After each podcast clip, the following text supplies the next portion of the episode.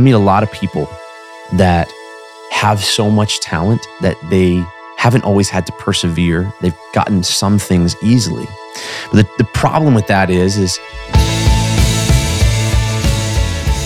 welcome to the Grow Time Business Devo, where we explore biblical principles for living a high performance and a God honoring life. My name is Kenneth Ott. Today, we're in 2 Kings 13. And um, the title of this one is Success Requires Wholeheartedness.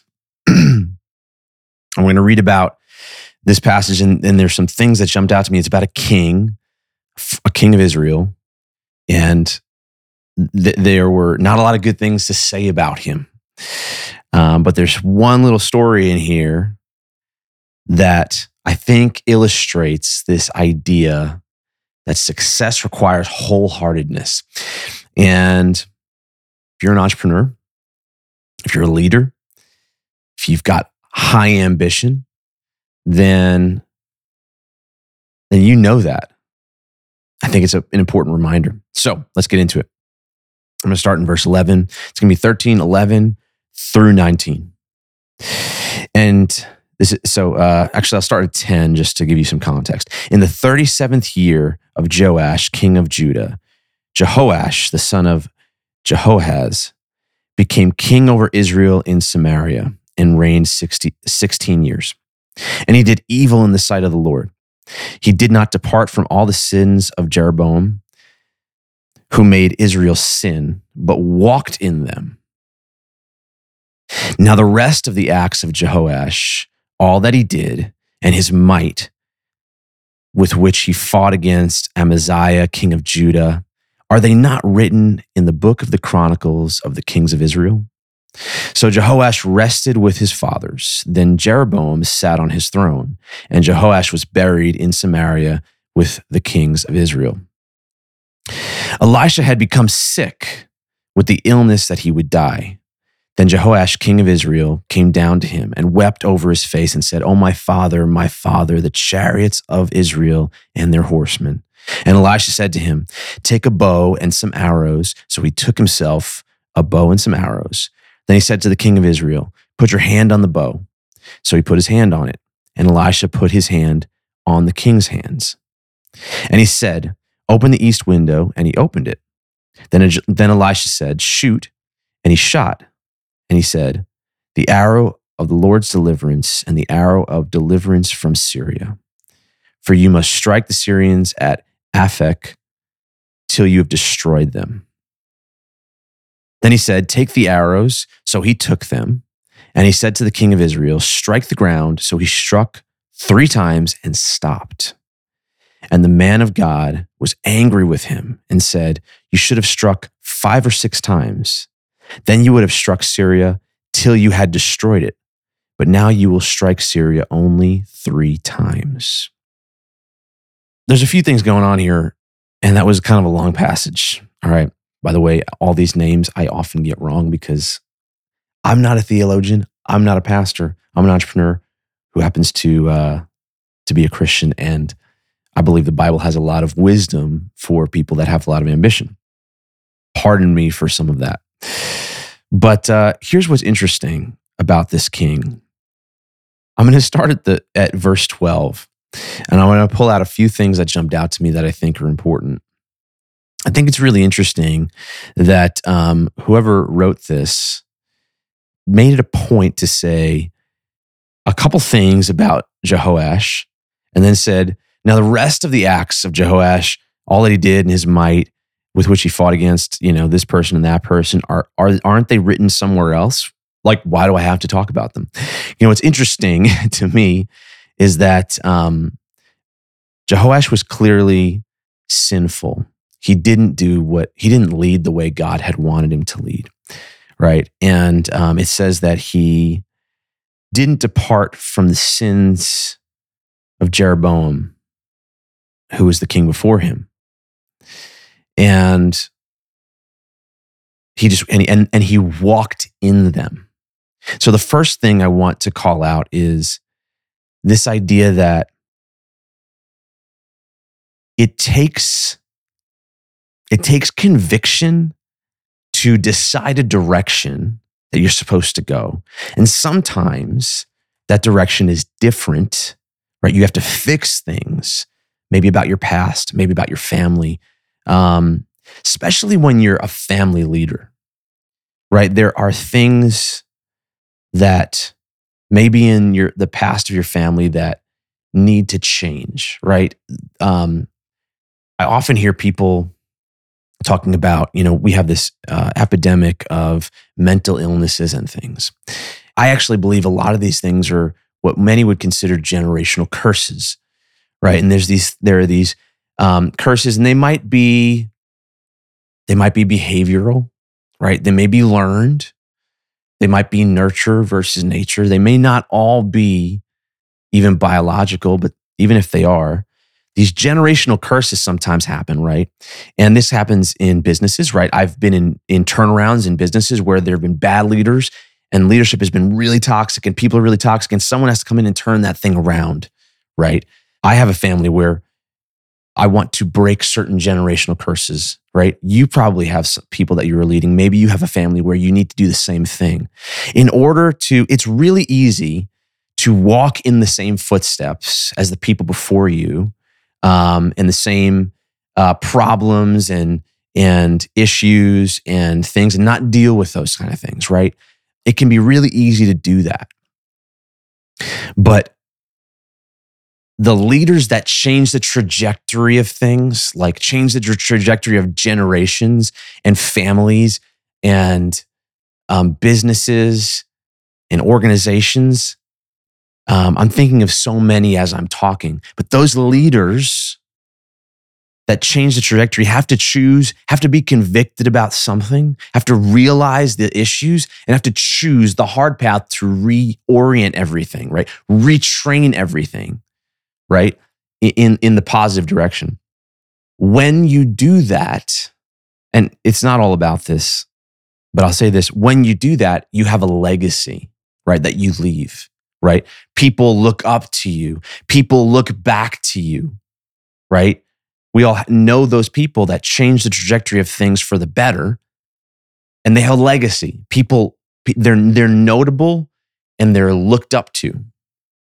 People that just kind of walk in the same footsteps are forgotten. We know that about leaders, right? There, there are great leaders and people that followed them that just kind of did what they did and um, maybe had some success. And we don't know what those who those people are, right? There are really bad leaders and then leaders that came in and changed things for the better. And we know who those, who those people are. If you want to have a legacy, it's not all about that, but I think it's important to have a legacy. If you want to have a legacy, which, which is this reputation that lives on and deposits positive things into future people, future generations, and people that follow you, right? Inspires people that follow you for many, many years to come, way after you're, uh, you're, you're gone. Um, if you want to have that, you need to have a deep conviction about what your mission is supposed to be, right? And um, and be willing to do hard things that change trajectories of things. There's this there's this uh, entrepreneur named Ed Mylett who I follow, and I like him a lot. And he wrote this book called The One, right? And it's this concept of in everyone's family there needs to be the one that changes the trajectory for the better, right? That happens in every family line. Maybe it hasn't happened for yours yet. It happens over and over again, right? It's cyclical. But someone has to come and change the trajectory of that, right? It's easy to walk in the same footsteps. It's easy to keep generational curses alive, right? It's easy, easy to perpetuate um, habits and behaviors and all these kinds of things. It's easy to do that in families. That's the easy route. The hard route is to change those kind of things and I'm speaking from experience in in in in my one of my pursuits as a family leader is to change those things. That's true in organizations as well. Right? It's easy to just do the easy things, right? When you're leading people, it's hard to take a convicted path and maybe even change things. Maybe you're coming in after somebody, right? Or maybe maybe your area is toxic and you want to change it. It's hard to do that. But that is what leads to legacy. That's what actually leads to something great. And I think what's clear in here is Jer- Jeho- Jehoash didn't do that. right? He just perpetuated the sins of the person in front of him. And, uh, and because of that, one of the things is he basically had no legacy, right? They're like, we're, the Bible is a giant book, right? They could have written more about him. They've written more about other kings, but they didn't write anything about him. In fact, they took the, they, they took words, they, they took the time to write words that actually said he's written about somewhere else. So why would I write about him here? Right. That's, that's, uh, throwing a lot of shade in, in Bible terms, right? He didn't have that legacy because because he didn't choose to to walk a convicted life. And I think you you can see from this maybe he wasn't very deep. So going into verse 14, Elisha becomes sick with the illness of which he would die. Then Jeho- Jehoash, the king of Israel, came down to him and wept over his face and said, Oh, my father, my father, the chariots of Israel and their horsemen. And Elijah said to him, Take the bow and some arrows. And I'll get into that in a second. I had to look up what that phrase even meant. Apparently, that phrase is, it has something to do with Elijah. It, it was uh, praising Elisha. And I think as you look at this narrative, one of the other takeaways here is you have to be a deep convicted leader. You have to understand your mission. And that requires seeking wisdom and pursuing that mission, mission, all that kind of thing. And and not only was Jehoash not deep enough to have a conviction and not necessarily strong enough or desired to actually change the trajectory, but then he didn't have a deep relationship with God. And he and he relied on Elisha for a lot of things and not God. He depended on Elisha for for for all these different things. And um, you know what's interesting to me is as as a leader, there are times that I can look back where I I put my hope in people or things or situations or money in the bank or something like that. And eventually you realize that that thing might go away like those people went away, right? And and I was I I remember early on in my entrepreneurial career, I would have peers and associates that I would look up to. There were certain mentors that I would look up to, and, they would inspire me. And they actually gave me a lot of hope and energy watching them. And I realized over time, I was putting a lot of hope in them, right, as as the model. And I felt I felt empowered when I was around them. And then, unfortunately, several of them had issues where, you know, their business and their lives fell apart. And I was left looking at like, what, where do I put my hope? Like the thing that I thought was completely f- stable is, is in regards to um, a, a great model for a business person is, is now gone. What do I, what do I do? What do I look at? And looking back, that sounds insane to me, especially from uh, a biblical perspective, because we know that that is not where we should put our hope in. But like those things creep in and happen, right? I've I've done that with people, like people that worked for me. You know, uh, you can do that with situations. You could do that with resources and money. And the truth is, the, the problem is with, with that is is not that those things are not powerful. Problem is, if you put your hope falsely in those kind of things, they end up going away. And then you're actually left all alone without knowing you're not rooted in anything that can't go away, right? That lives forever. And you're kind of left up a creek without a paddle. Like you lose your mojo because you never had it, right? Because you put, because there's actually somebody else's and you put it in somebody else. And I think that's one of the takeaways here is having a deep relationship with a un, an unmovable power that is your partner in what you're doing, right? Is there's there's such a power, and I say say this like maybe maybe you're not a spiritual person, right? There's such a benefit in having a partnership with your maker, with someone that's greater than you, that that rules the entire universe, that wrote the laws of success into the universe, right? There's such a power in having that relationship because then things don't stop with you, right? Your hope doesn't have to be put in random people and resources and all these kind of things that end up that literally go away, right? These things all go away, right? It's in something immovable. And that's super powerful when it comes to a, a business perspective, right? When you have nothing to lose, you're dangerously powerful.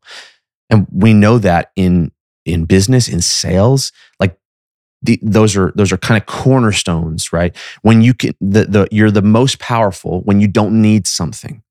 Okay. And so if you've got your hope in something that's immovable, like God, you ultimately don't need anything else. If you can get yourself to that point, think about how dangerous, dangerously powerful you can be and how, how successful you can be if you had that ability to not have, not need anything around you, not have your hope in anything around you. As great as Elisha was, right? He was a great prophet. He wasn't God. And Jeho- Jehoash had his hope in Elisha and didn't have a deep relationship with God. And, and I think that's that's also what caused his like surface levelness, right? He's not super deep. All right, so then let's move on to verse 17, 18, 19. So, and he, and he said, open the east window. So if you can see it also, just to kind of illustrate this point that he's putting all his hope in Elisha, like Elisha's telling him literally what to do. Take a bow and some arrows. So he took himself a bow and some arrows. And there's a there's a fine line between obedience and reliance on an individual, right? And Jehoash kind of goes goes on the wrong side of that line. So he's giving him all these instructions. Open the east window. So he opened it. And Elisha said, "Shoot!" And so he shot. And he said, "The arrow of the Lord's deliverance and the arrow of deliverance on Syria. For you must strike the Syrians till you have destroyed them." And then he said to him, Take the arrows. So he took them, and he said to the king of Israel, Strike the ground. So he struck the ground three times and stopped. And the man of God was angry with him and said, You should have struck five or six times. Then you would have struck Syria till you had destroyed it. But now you will strike Syria only three times. Um, so this was kind of confusing to me at the very beginning when I read this, and I've I've had to read this many, many times. It seems like a random series of events. Now you're, you're shooting arrows and then you're like hitting the ground with arrows. And he tells you to hit the ground with arrows and he hits him three times. And then he gets angry at him because he didn't hit it more than three times. I believe that there's probably a lot more context and things happening psychologically in Jehoash here than maybe what we're reading. And so this is my interpretation of this. But I think that when you realize that there's probably more going on, you see that first Elisha says you have to strike the Syrians and until you have destroyed them, right? Not three times until you've destroyed them. And then he tells him to take the arrows and you know hit strike the ground. And so Jehoash strikes the ground three times and stops. And then he gets angry at him.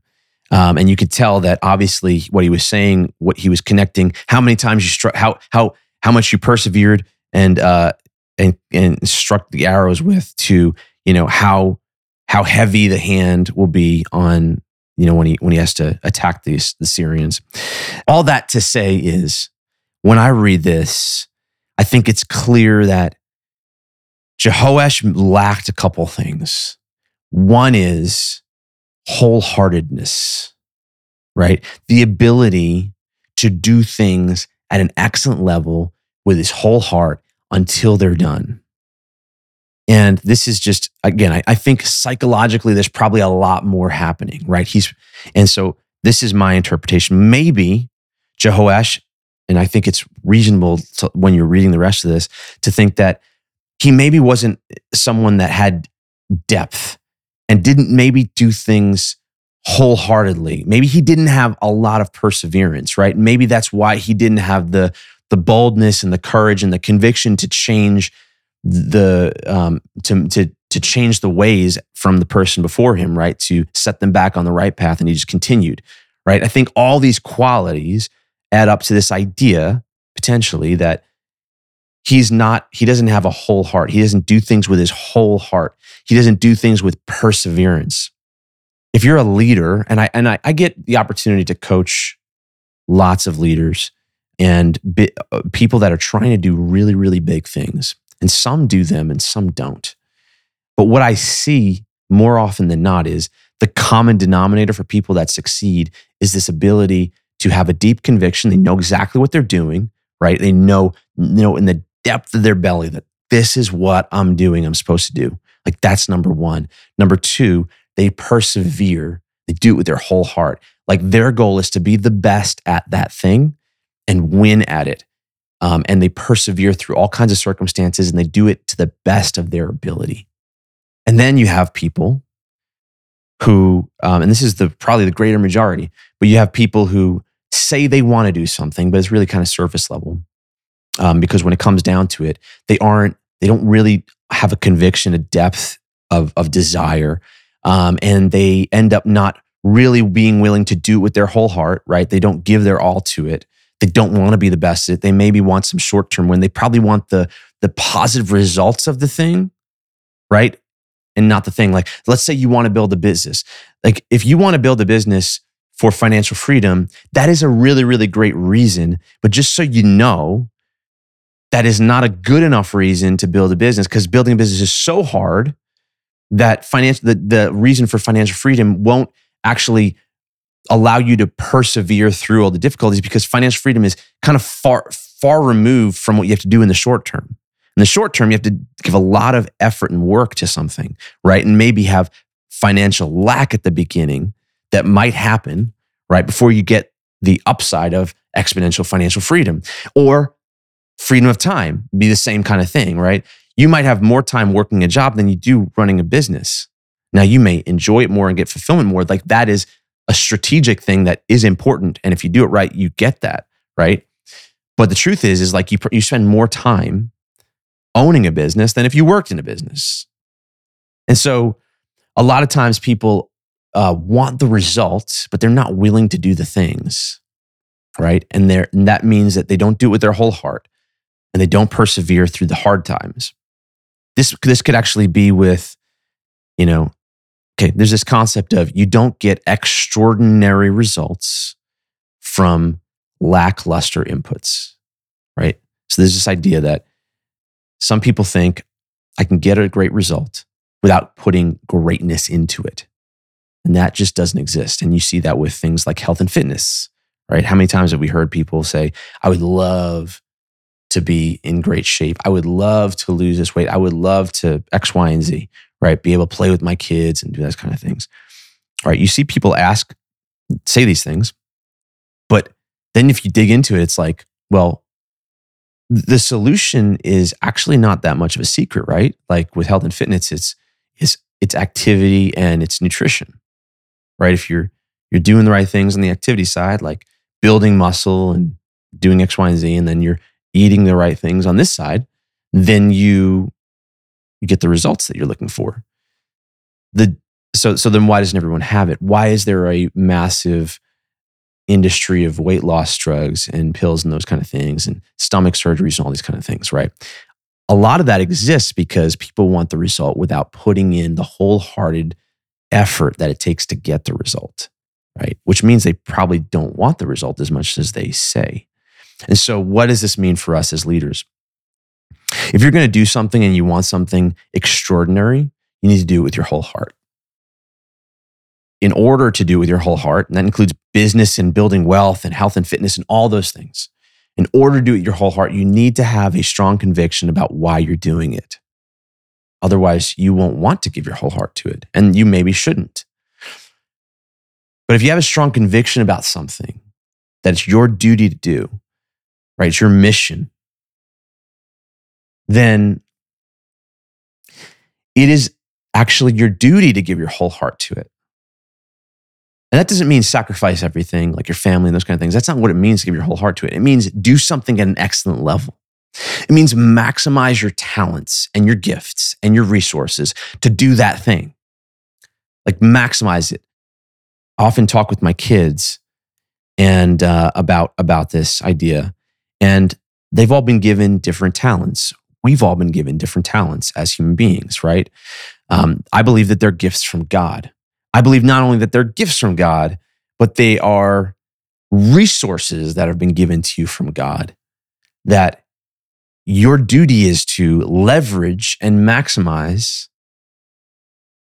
and uh, for, for his kingdom, right? And that means for your family, for yourself, for the people around you, for whatever else he has you do, right? But everyone's been given different ones. And so we talk about the idea like if you're going to do something, a lot of kid, my kids play soccer. Like if you're going to do that, it's not okay to like decide right now are if you're going to do it because if you want to do it we need to give your whole heart to it like you need to do it at an excellent level right it doesn't help you or anybody else if you do something half-heartedly right it doesn't help the people around you certainly not the people you lead if you lead them half-heartedly especially if other people are giving their lives to this thing you need to lead them wholeheartedly right like that's important and by leading them wholeheartedly, you have to get excellent in things and develop skills and find your skills and fi- figure out what skills you need to expand.